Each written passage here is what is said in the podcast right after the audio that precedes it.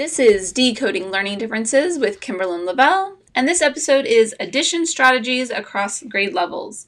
This episode is going to be a bit of a big one as we go through the different grade levels, and the different strategies, and the overall the concept of addition and how it how it progresses across the ages.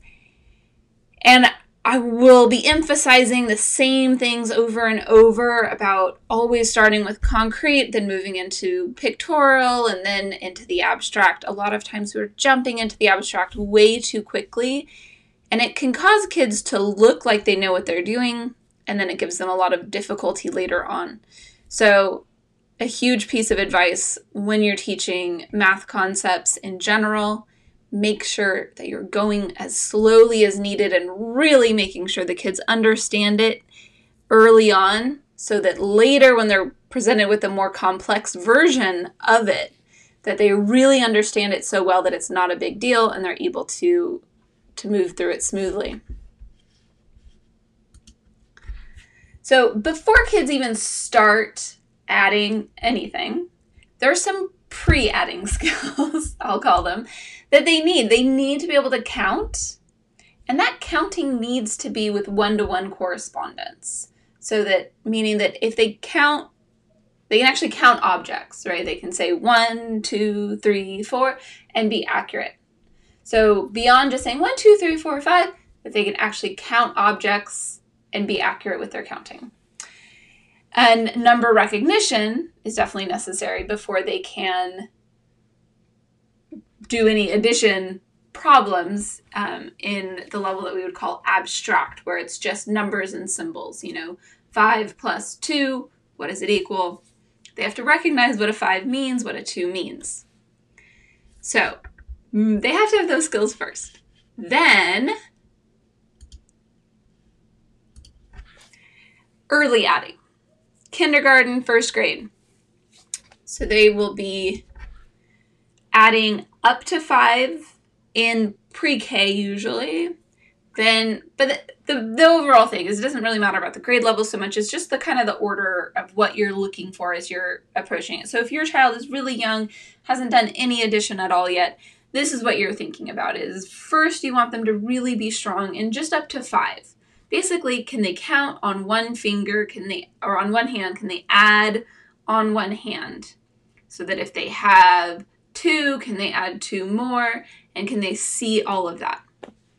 Then the next is up to 10 then up to 20 up to 100 and in that first go at going up to 100 you're not doing your the second number that they're adding is still a single digit number. So it would be a two digit number plus a one digit number like 73 plus 5. So they're understanding how to go from 73 up to 5 more, but they don't have to understand, you know, they're not trying to count 20 over 20 numbers or trying to understand about regrouping just yet. And along the way in this process, you'll also be introducing them to the concept of multiple add-ins, which means, you know, adding three numbers together or four numbers together or five numbers together. So they're having multiple instead of just two numbers that we usually think about. And as I mentioned, we always start any math instruction, we want to start with concrete, giving them physical objects to count.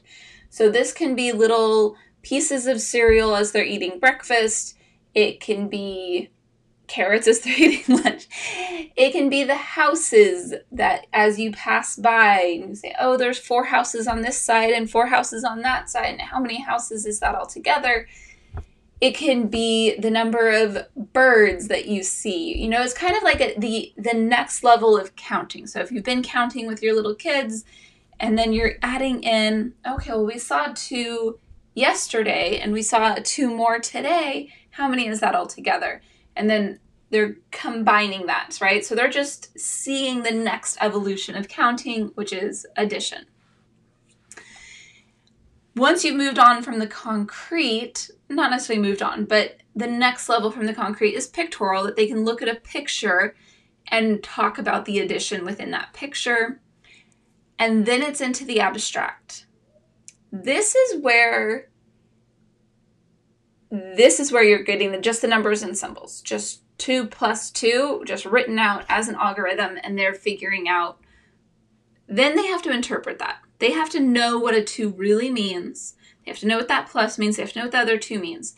And this is where you're going to be supporting that abstract with concrete objects or pictures representing what's happening.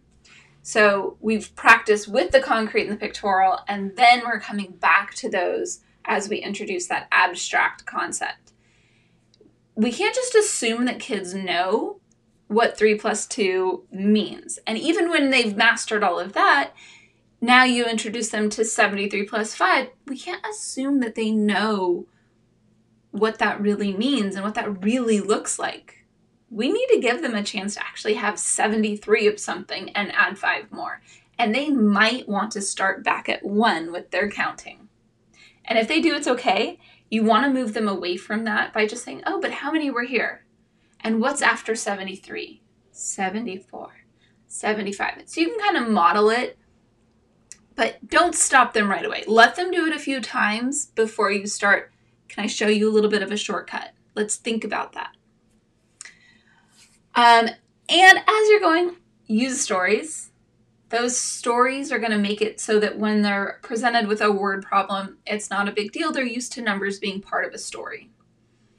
And it also gives relevance to what's happening, right? We, if it's if we're always just doing straight algorithms, it can lose its real meaning of what is the purpose of this? Why do we solve these kinds of problems? What is it? What's the what's the use? So those word problems can actually give it its use and its purpose. Okay, then we're getting into multiple digit addition. So now we're going to be working on like two digit plus two digit or three digit plus two or three digit. Initially, with no regrouping. You're just giving them the idea of, and again, with concrete objects, they're working through adding those ones together and adding those tens together. And at first, they don't have to regroup anything. Later, they'll then start to realize that they've got too many ones. But again, when it's concrete, so one thing that I use is, and I should have brought it, but it's a, um, it's just a little frame that has nine spots in the ones column and nine spots in the tens column. And so if you fill up all nine spots, nothing else fits there. And then the kids can see that, oh, it's too big it has to and then it can go over into the tens side. And then there can be 10 tens or nine tens before that there's too many and it has to go over to the hundreds. So just something like that can help them really see that i only have spots for 9 in this column. I can't go over that. And if i do it's okay. It just means that i need to regroup and put them over into the tens column. So a lot of us were told carrying, like carrying the one. The the more common term now is regrouping. And it's a different way of thinking about it because it's not about just carrying a 1 or even carrying 110. It's regrouping the numbers so that you've got the tens and ones separated. Right? You're you've got you had a group of too many and you're regrouping it. So again, it's kind of going back to the concrete and really making sure kids understand that number sense of what's really happening. Um, you can also show this pictorially. There's going to be ways to just draw this out. Some people just use like a stick to represent a group of 10. Um, one thing I've failed to mention with the concrete that's really useful is the uh, base 10 blocks.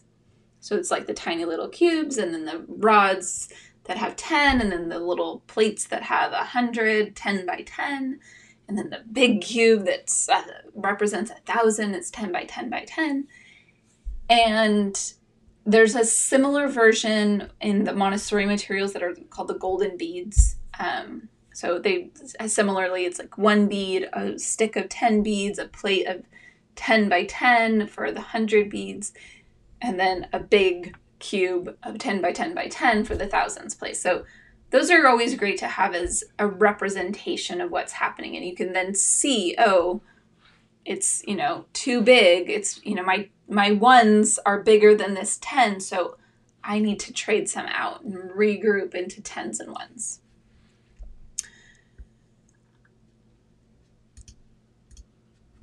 Okay, so then our next level up is decimals. With decimals, we we're starting pretty simple with maybe just one decimal place. But two numbers that both have just one decimal place. So you want to have the same amount in both, like 5.2 plus 2.3. And they're needing to really understand what that is. And really, I shouldn't be saying it the way I just did. It should be 5 and 3 tenths plus 3 and 2 tenths, or whatever number I had said. What we're wanting them to really understand is that any that that decimal point was always there before we just didn't see it.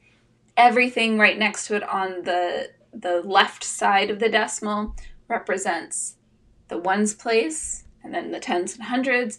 It's always what we've been looking at is that way and then on this side it's getting smaller and smaller and smaller it's getting into tenths and hundredths they're going to need to spend a lot of time with decimals. Again, think about those pre adding skills I was talking about. As we keep up leveling the addition, there's more things that they need to know before they can work with the number. They need to understand what a decimal is in a very concrete and real way before they start manipulating it and adding the decimals together. Once they really understand what a decimal is, it's going to be easy for them to add it together pretty quickly. But they really have to understand it because it's really easy, especially if you do it, if you write out the numbers horizontally, like um, 5 and 3 tenths, plus 2 and 37 hundredths. If they try to I'll uh, just line it up along the right like they've always done, now their decimal points are out of alignment and they're going to have to really understand we're adding ones and ones and tenths and tenths. We've got to line that up. So showing them that is really, really important. And they, if they've practiced with what decimals really mean and understand that, it'll be a lot easier for them.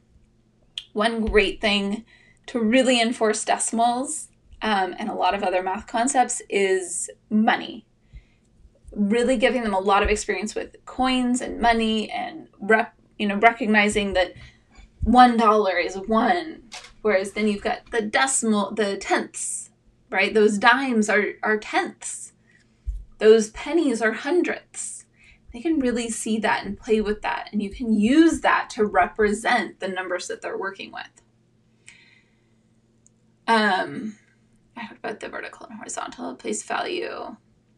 Um, and again, you can represent things in that concrete with the those hundreds, um, the base 10 blocks that I was mentioning. The one thing you might want to do is buy a second set that's a different color than the first set because it can be confusing for kids if they've played with those base 10 blocks as ones, tens, hundreds, thousands, and now all of a sudden you're calling this one and this tenths and this hundredths and this thousandths and especially if you switch up which way which one you're doing like you know one time the the hundred plate maybe that's your one whole and then the sticks are tenths and the little cubes are hundredths or maybe your big thousand cube is your one whole and your plates are tenths and your rods are hundredths and the cubes are thousandths it can be confusing for kids to go back and forth through that. It's good for them to do it and to really get flexible in their thinking and think, well, if this is a whole, how many of this next piece make that up? So that must be my 10th, that must be my 100th. And they can see what those pieces are. It's good for them to really play with that and spend a lot of time in the concrete understanding that before trying to move into, again, adding them, subtracting them, manipulating those numbers. Um, but sometimes having a different color of number of base 10 blocks can help them just be like, no, this is for this concept. I, I understand. These are my tenths. Uh, so just just a thought. okay. Um, fractions is another major concept. And usually fractions, you start introducing it in around third grade. Um, second to third grade, they start introducing what fractions are, and then they really need to understand it in a very real way by fourth grade, typically. Um, but the bigger point is you've got to understand what fractions are. The fractions are so confusing to kids. So confusing because they've got a, a, these two numbers and they're trying to understand what each of those numbers means. And I've had so many students who I think completely understand it, they're super good working with it, and then some tiny little bit changes, and all of a sudden they're giving me these answers that don't make any sense, and it lets me know they never really understood it. They could perform the task, but they didn't really understand what they were supposed to be doing. So we want to give lots and lots of time in the concrete with fractions, lots and lots and lots. Like you just can't do too much of this. Um, you can get fraction tiles. So it'll be like a bar or they also have like pie shaped ones. And you might want to get some of each just to have all of it. It can also be good to have several sets so that when you get into adding thirds and fourths and it's going to equal more than one that you have enough of everything and you can reshape it into multiple of them. Um, so it, it can be helpful to have more than one set to when you're working with those fraction tiles. But either way if you have the fraction tiles the other sorry there's so much to it. The fraction tiles will usually say on them like the what the value of the one piece is, like one third. So if they're looking for two thirds, I've had so many kids try to take the halves because those have a two on them. And it's going back, you know, they need they need so much time with it to really understand what is two thirds. It's two one thirds. The one third is just telling us the size of the piece. They really have to understand that. One thing I do a lot with when we get into adding fractions, after they're really solid in understanding what a fraction is, we get into adding fractions, and I'll say things like, if it's three fourths plus three fourths, I don't know, I'll just say two of each. Three fourths plus three fourths. I will say, think of it as three apples plus three apples. I want them to think about the, that fourth as just the name of the size of the piece. The fourth can't change. So I'm doing 3 fourths plus 3 fourths is 6 fourths. 3 apples plus 3 apples is 6 apples, right? So it needs to be consistent. That's how we're going to remind them that that denominator doesn't change. Um, and your kid might be brilliant with multiplication and division. You never want to teach addition, subtraction, multiplication, division of fractions all at the same time or very close together they need to be super solid. And you can even start with multiplication if you want. It, you don't have to start with adding fractions. People just do typically. But start with either multiplying or adding. Get super, super, super solid in that before moving into the division or subtraction, whichever, depending on which one you started with. And then make sure they're super solid in that. Go on to something completely unrelated before getting into the uh, the opposite, the addition, subtraction, or multiplication, division. So, for example, addition. We're doing addition, we're doing addition, we're doing addition, fractions, super solid, tons of concrete, putting it together. We're good. I feel really confident that we know what we're doing. Then we're going to get into the subtraction, super solid. Subtraction isn't too much different from addition, so it should go a little bit faster. We're good. Got it. Then I'm going to go work on geometry and some review of earlier concepts, decimals, whatever, whatever other things I want to work on. And I'll keep throwing in some addition and subtraction of fractions as practice. Then much later, multiplication, division of fractions. too often I see it all together. There'll be like a fifth grade math book that'll be like addition, subtraction, multiplication, division, all in one chapter. Mm-mm. It's so confusing to kids because the way the numbers work is so different. And they that their brains trying to wrap their head around what a fraction really is is hard. So we really want to make sure they have the time to explore that and figure that out. So please keep those separate. Um, and then with that, we're doing, you're starting with less than one of the same denominator, like 1 eighth plus 3 eighths equals. And then you can also get into equivalent fractions as a good thing to keep going back to and have them in the habit of that. Then you'll start doing more than one. Mm-hmm. Then, when they're really good with more and less than one with the same denominator, then you're going to do the same thing with different denominators where they're having to figure out those equivalent fractions and get those number tiles back out, those fraction tiles back out. If you already thought they had it mastered, they don't almost guaranteed they they're always struggling through this. It's such a such a hard concept for so many kids. So we're going to get those fraction tiles back out and have them really look at what else is two thirds equal to.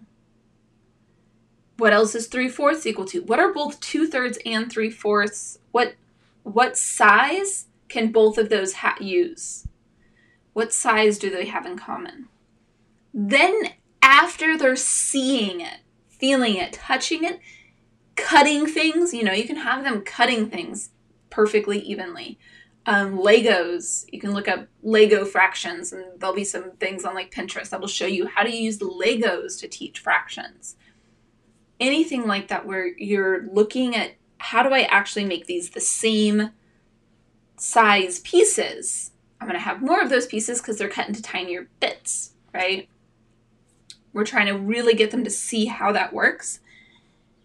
So when they're really solid with that, and then getting those equivalent fractions, then and then adding those. So with less than one, then with more than one, understanding how to change equivalent uh, improper fractions, you know, the fraction greater than one into a mixed number, where you have the whole number like three and one half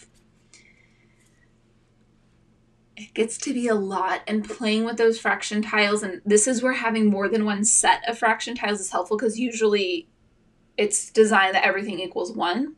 But if you want to be able to have like two wholes or more than 12 twelfths you need more than one set. So having more than one set can be helpful. And you can even like print these out. You don't have to buy the actual like plastic tiles or even wood ones I've seen. You can actually you know, get a printable and cut them out and print them out that way and use those. Anything that is, as long as you're, you just have to make sure you're cutting it really exactly so the kids can actually see the exact size comparison. But they're a great, a great tool to be using.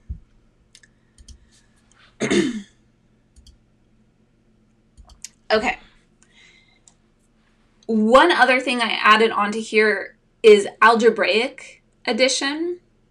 And this is something that kind of can get integrated into every step as we go through all of those other levels I was talking about. You can have an algebraic uh, version or practice after they've mastered every other set. So, as soon as a kid is really solid with adding numbers less than 10, got, you know, they can do 2 plus 7, all the time, super easy for them, then you're going to want to throw in something like, you know, 2 plus and a star equals 5. Well, 2 plus star equals 5. What does the star equal? And they're having to think about that. And it's going to be a little different for them to try to figure out what does that mean? What do I... But it's also going to give you a clue as to how well they really mastered that understanding and that concept so I would encourage you to do it earlier than you think that you maybe should. Um, because a lot of us weren't introduced to this at all until like high school. But there's really no reason why a very young child can't do an algebraic version of what they're already doing, that they've already mastered, I should say. I would not start with this. You know, I don't want to introduce fractions with algebra algebraic formulas that have fractions. That's I'm starting with concrete. I'm going into pictorial. I'm going to abstract. Then I might add in algebra as part of that abstract level and getting them to really understand it. And I'm going to be supporting it with pictures and concrete objects and really showing, well, I'm starting with two, and at the end I have five. So how many did I have to add? Oh, so the star must equal three, right? So going through all of that and having them really, really look at that and understand it. Um, I think, yeah. So there's examples of all of that um, on the website if you want to check that out. so that was a big one. Um, your takeaway for today is that adding and all math should be approached concrete first, then pictorial, and then abstract. And go slow. You cannot spend too much time in that concrete pictorial and keep having those things available the concrete manipulatives, the pictures, the you know pencil paper, scratch paper. Be quick to go back to that if there's any struggle when they're practicing the abstract stuff and also make sure you're incorporating stories along the way at every level and making all of that math very real for your kids. Uh, you're going to find a lot more success that way as things get more complicated. And if you want any more in-depth support and help in how to teach your child, you can email me, Kimberlyn at decodinglearningdifferences.com. You can also let me know any math strategies you like when you're teaching addition to your kids. Um, Again, Kimberlyn at decodinglearningdifferences.com. And you can also find me at yourparenthelp.com. I hope you have a fabulous day.